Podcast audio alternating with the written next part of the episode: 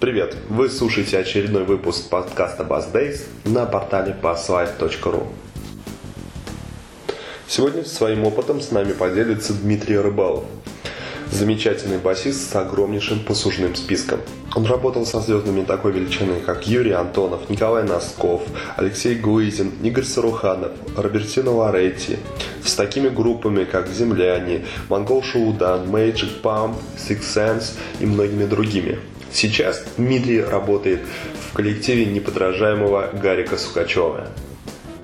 У Дмитрия есть замечательная статья о выживании в шоу-бизнесе, в частности, о работе музыканта с известным артистом, о работе музыканта с акцентом на слово «работа». Длинный ряд идей, многолетний опыт, скомпилированный в ёмкие несколько страниц текста, будут полезны многим. Обратите внимание и рекомендую прочесть. Ну а сейчас Дмитрий Рыбалов. За весь ваш обширный опыт гастролей подобная работа уже не так сильно утомляет. Вы привыкли уже к разъездам, вот этим вот постоянным недосыпам? Но уже, это уже не мальчик, уже сказывается, да, уже mm-hmm. усталость есть.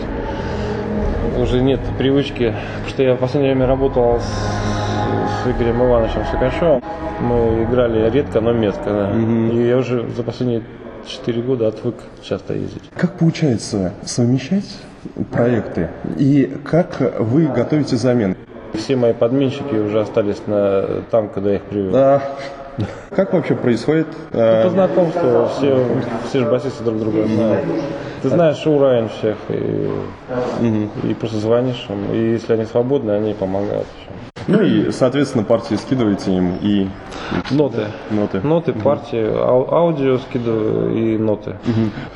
Не могли бы вы рассказать о, о том периоде, когда уже вы взяли бас в руки в ансамбле и когда уже до работы в серьезном уже профессиональном коллективе? В армии я служил в оркестре и играл там на бас-гитаре, угу. и очень много занимался там, потому что было много времени свободного, угу. как ни странно.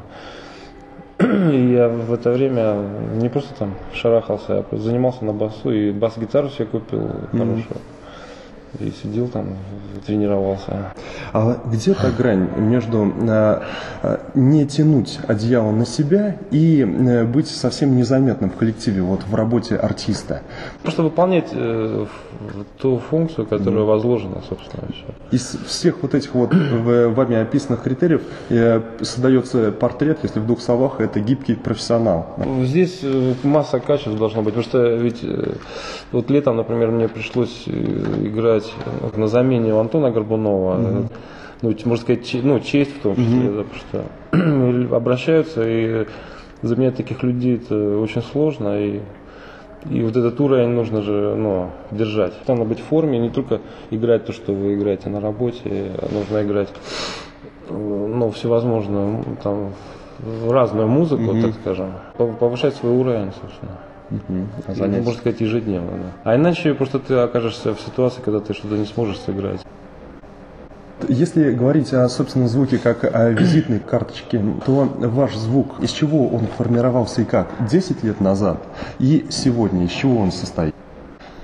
Основная моя э, черта, это я не, не люблю, когда очень низко струны стоят над грифом. Я, mm-hmm. я, у меня высоко стоят струны. Я достаточно активно, так сказать, извлекаю правой рукой. Mm-hmm. И вот в последнее время я сейчас... Вот, э, Я наоборот, сейчас купил Стенбергер, на котором, на котором низко струны стоят. Совершенно другая философия. Но вот в этом тоже гибкость должна быть. Ты должен играть на разных, так сказать, условиях и даже на, на, разном, на, на любом экшене. Ты просто должен понимать, когда у тебя, ну, например, большой динамический диапазон, и когда mm-hmm. у тебя он намного меньше, но там есть свои плюсы. Вот когда низкая струна, например. Вот я в данный момент сейчас летаю аэрофлотом и беру mm-hmm. Стенбергер, чтобы ну, не сдавать. Ну, удобство. Да, и на Стенбергере там уже, там очень низкая струна стоит. Там совершенно другая философия игры и другое звукоизвлечение необходимо. И вот в гастрольных условиях мне пришлось приноровиться к этому. Uh-huh. А поднимать струны? Ну, я чуть-чуть, по... я все-таки чуть uh-huh. приподнял, uh-huh. чуть-чуть. Но там уже, там так устройство этого, этой бас-гитары, оно не позволяет высоко. Uh-huh.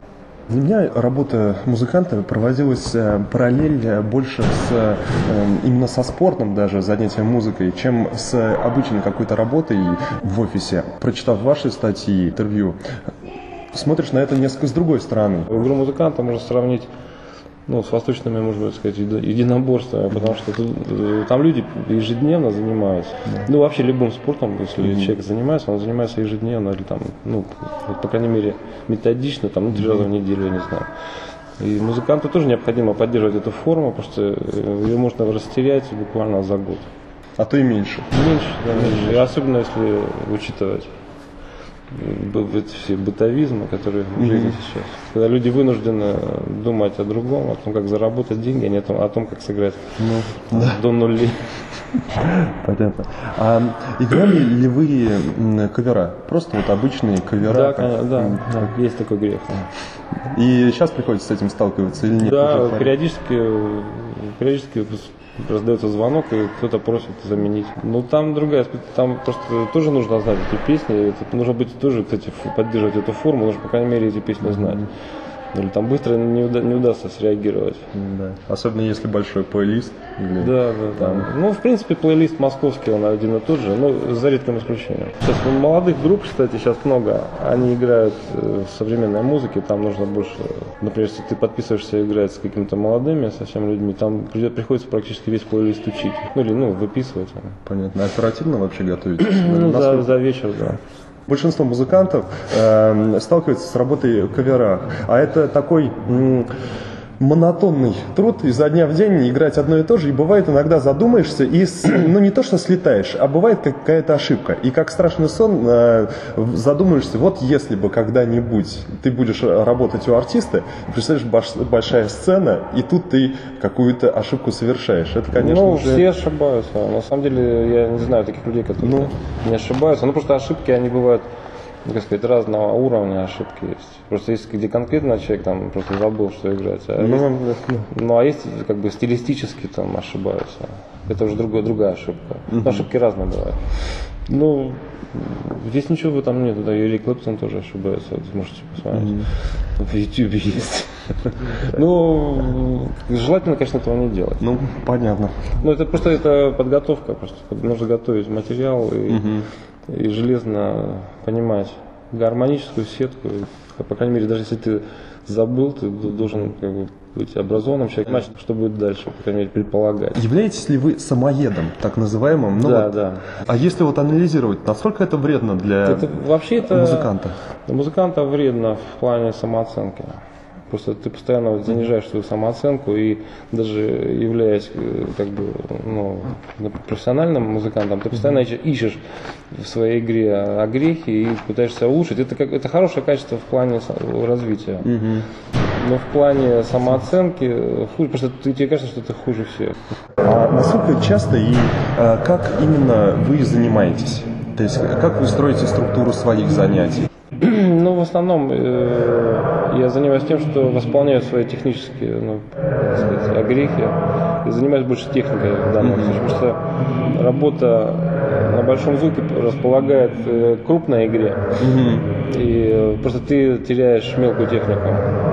И вот в основном эта проблема есть, да. Когда ты mm-hmm. привыкаешь играть большим, большим, ну, большим крупным звуком, mm-hmm. то мелочь, ну, мелкая техника уже не, не так получается хорошо. И ее, кстати, достаточно сложно использовать в работе на большом звуке. Есть ли у вас секреты э, своих звукоизвлечения, работы над звукоизвлечением и метром, э, и можете ли вы их раскрыть? Хотя бы вкратце. На, насчет звука, ну... Выбор инструмента, собственно, mm-hmm. должен быть просто инструмент, который звучит хорошо. И, соответственно, вы должны просто правой рукой извлекать хорошо. Mm-hmm. Ну, как тот звук, который у вас в голове. На самом деле вы звучите так, как у вас звучит в голове. И, иначе, ну, бывает даже вот люди берут один и тот же инструмент, у них по-разному звучит. Кстати, вот не, да, был случай с Антоном Горбуновым, когда пришел ко мне в гости. Uh-huh. Взял джаз-бас мой старый и так играл, играл, потом говорит, ну как ты теперь играешь? Uh-huh. Ну, а я более, ну я же так, так не умею, как он играет быстро. Uh-huh. Но я начал крупно извлекать, просто очень так. Uh-huh. И звук был совершенно другой, он такой, о, как совершенно по-другому. Uh-huh. Ну, реально это было так, да. Ну, просто у каждого человека свой звук, то есть он, он находится именно в голове. И вы будете звучать именно так, как, на чем вы выросли, на, ну, на тот звук, который вам нравится. Ну, и именно поэтому вы купите тот или иной инструмент. Потому что будете искать долго, mm-hmm. и потом купите тот, который будет так звучать. А садовский – это то, что надо вам? Для меня – да. Ну, ну, может быть, мне ну, еще дальше мне нужно. Мне нужно более низастый. Он такой, он слишком mm-hmm. серединистый такой. Но он зато читается везде. Mm-hmm. На него можно низкие частоты добавить, и вообще он, он звучит потрясающе. Он в любом миксе звучит. Понятно. А если купить низастый бас с заширенным низом, да, его не будет слышно. Да. Когда вы занимались метром и звукоизвлечением, над чем именно вы работали? Какие были э, методики? Ну, методика, в принципе, одна. Метроном, либо вы включаете. У меня были драм-машины, метроном. Угу. Сейчас компьютер, где можно любые сэмплы включить и играть с, с, с любимым барабанщиком. Или там минуса можно какие-то играть тоже, да. И, соответственно, игра, игра с хорошими барабанщиками, она подвигает к этому. Вы сказали замечательную фразу о том, что лучшая примочка для баса – это шнур. Это не я сказал, ну, это я повторил. Да. Сегодня вот вы будете выступать а, с каким? Это а, просто преамп, преамп и хороший качественный провод. Угу. Серебряный какой-то там, там провод какой-то супер дорогой я купил. Угу. Самодельно. А, человек сам делает, Остапов Кирилл. Угу. Он мне десять метров сделал, два по пять метров. Отличный провод, да. А при, преамп какой? Преамп и би эс просто. Mm. Ну, тоже маленький, чтобы возить. Ну, понятно. Все компактно. Ну, компактно, да. Стенбергер, и би эс и провод. Все. Электроконтрабас. Я видел у вас фотографии. Расскажите подробнее. Ну, это, это контрабас группы «Неприкасаемо». Гарика Сукачёва контрабас. Да. Ну, в общем, как бы. Как вы осваивали его? Удалось ли освоить на необходимом уровне? Да, я так понимаю, ну, да. да. Но пришлось осваивать прямо на работе, прямо на концерте. Mm-hmm. Было тяжело, конечно. А сейчас нормально, сейчас уже я привык. Ну, на самом деле это он не является контрабасом, это такое, как бы, нечто среднее. Mm-hmm. Это такая бас-гитара с большой мензурой, без ладу. Но все равно интонации э, не это сразу, конечно, конечно можно понимать. Конечно, сложно. Какие-нибудь темы записывали с ним или только выступаете? Записывали. Ну, все последние вещи, которые он писал, я контрабас я записывал. Да. Контрабас, он просто как, как, просто как, как краска.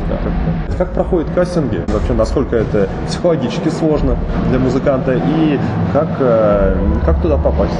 Кастинги, ну, сейчас стало проще, в Фейсбуке люди пишут объявления, и, и ты связываешься с администратором, тебе назначают время, там говорят, какие песни выучить, присылают эти песни. Приходишь? Ты приходишь и говоришь, там стоишь немножко в очереди. Да. Понятно. Потом тебе говорят, что ну, там, с вами свяжутся mm-hmm. там, и так далее. У нас э, в России все-таки считается, что делиться информацией – это э, создавать себе конкурентов. Потому что ну, мало кто э, все-таки делится информацией настолько широко. Считаете ли вы? Нет, я так не считаю. В принципе, эта информация вообще доступна. Это как на любой работе. Тем более, количество видео, например, секретов игры. Так, mm-hmm. И поверьте, что раньше было больше играющих музыкантов, чем сейчас. Когда сейчас mm-hmm. информации настолько много, что люди просто, они как в океан туда падают и тонут. Mm-hmm. А раньше, когда ты просто выбирал одного, например, вот я выбрал себе ну, там, Level сорок два, форти ту, mm-hmm. Mark King, вот, и кого еще там. Ну, и, там. Но в основном, если с лэпом, это вот я занимался его техникой. А сейчас вот уже черт ногу сломит, а все играют Виктор Вутен и кто угодно. И все играют различными, различными способами и приемами. То же самое с примочками сейчас.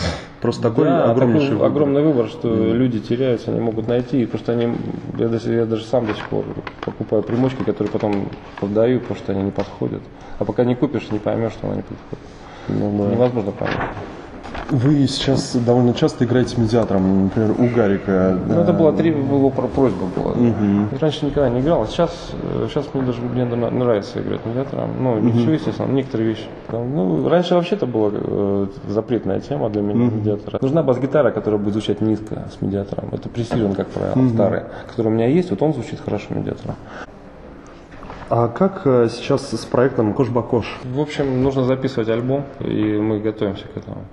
нужно записывать, и я планирую, чтобы это был уже вокальный проект, потому что инструментальная музыка все-таки она в нашей стране, она, не акту... ну, она актуальна, но для самих музыкантов. Многие музыканты хотели бы записать какой-то, так скажем, трек на века, или тот трек, которым они гордятся. Записали ли вы свой трек на века? И... Ну, это альбом Six Sense, я думаю.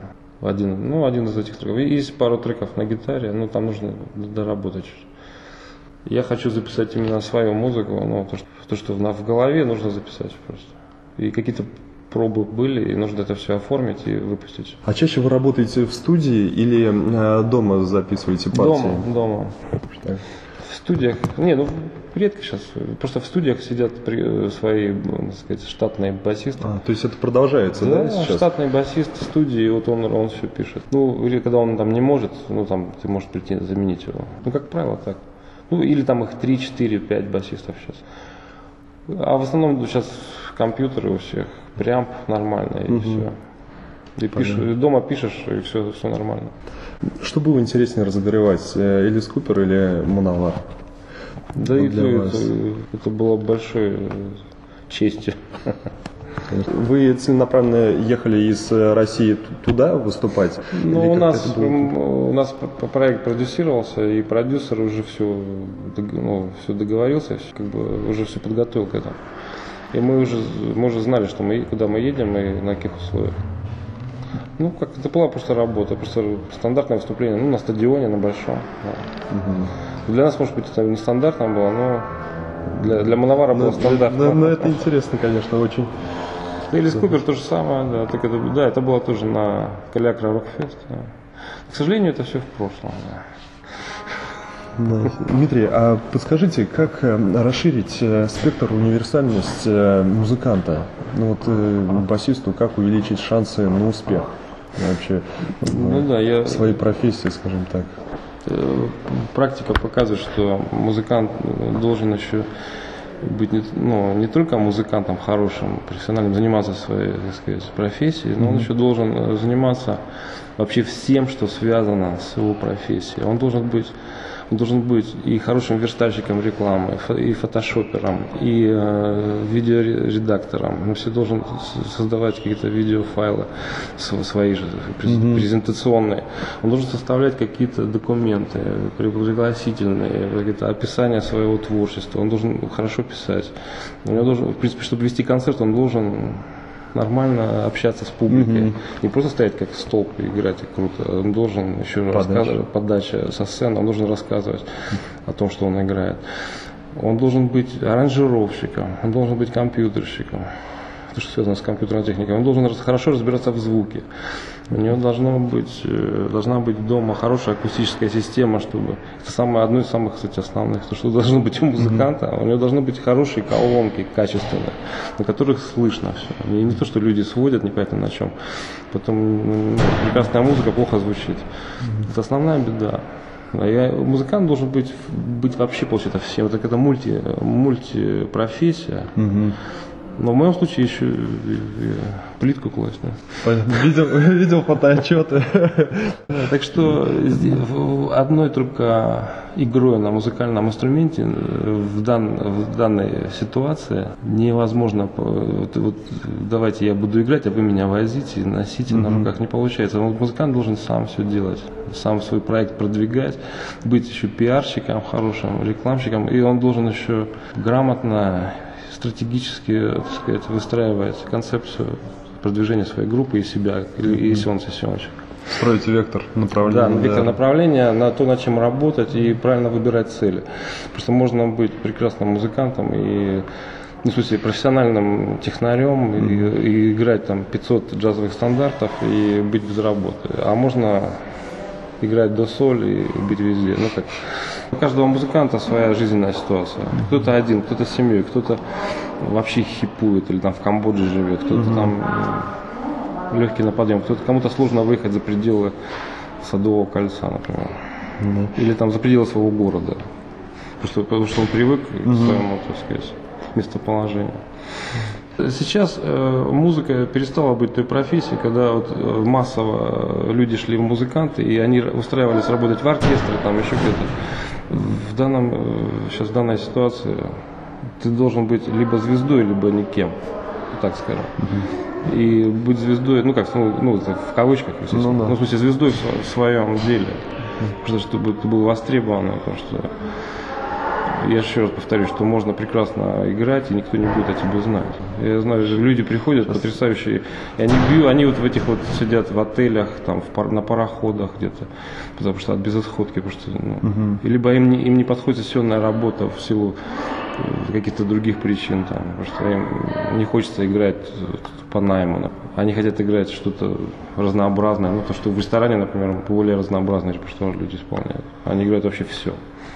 И это, это опыт огромный, угу. на самом деле, ресторанная работа. Но сейчас в данный момент ее опять, этой работы нет, ресторанной, потому что живые группы – это большая редкость в ресторане. Там стоит компьютер, стоит певица и максимум саксофонист. Да. Так что большие бенды – это в прошлом. Опять же, остается только что пароход и да, китайский отель. Китай, да, турецкий. Ресторанная деятельность, как для инструменталистов, она прекратила свое, свое существование в Москве на данный момент. Сейчас больше караоке, клубы, и тут там музыканты работают, но они выполняют номинальную функцию, они шкафами стоят, просто либо подыгрывают сверху фонограммы, либо, либо вообще не играют, просто стоят.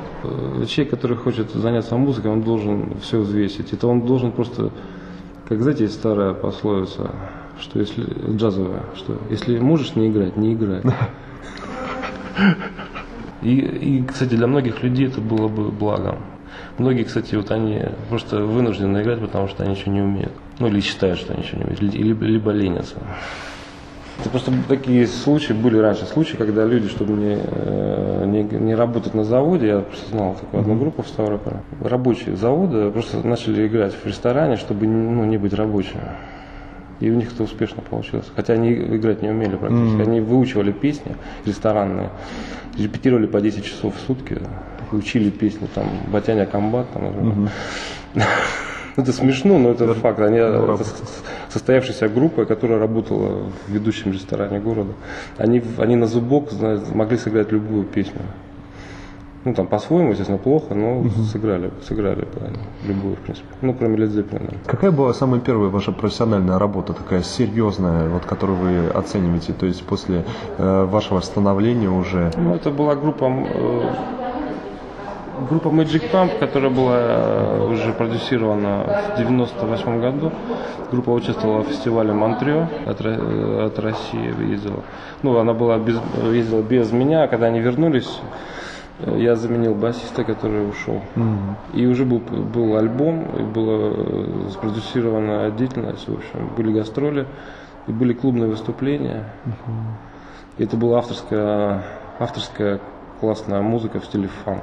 Это было, это было то, что на меня упало, это, грубо говоря, опять же, мне в общежитии сказали, что вот нужен басист в Magic Pump. Mm-hmm. Я там с кассеты еще, помню, снимал, еще с кассетной деки.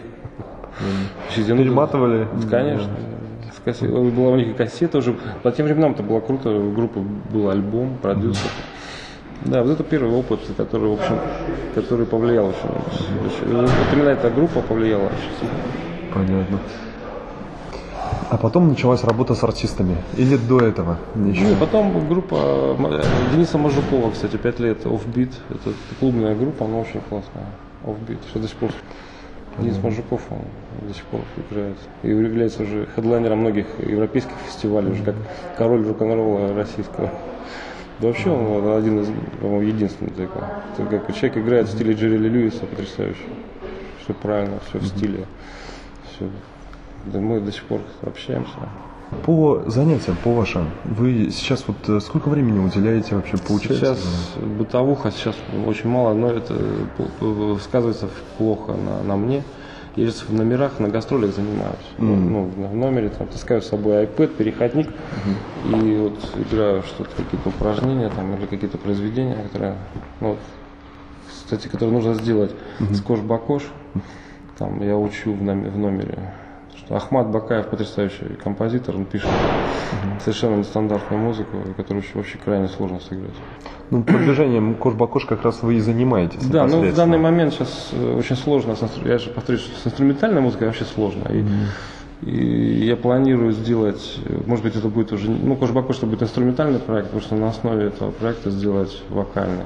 Вот, собственно, так же было Six Sense. Ну, там были друг, другое время, другая музыка, но, тем не менее, все получилось. Но, опять же, это был тоже счастливый билет. Вытянулся. Надо верить в успех, потому что иначе смысла нет заниматься. Дмитрий – замечательный собеседник, великолепный басист и, помимо всего прочего, является просто кладезью крылатых выражений о музыкантах. Далее, по традиции, вместо десятка слов трек с участием нашего гостя вместе с группой Six Sense. Композиция называется Time of Liars. С вами был Вадим Басов. Успехов в бас-деле!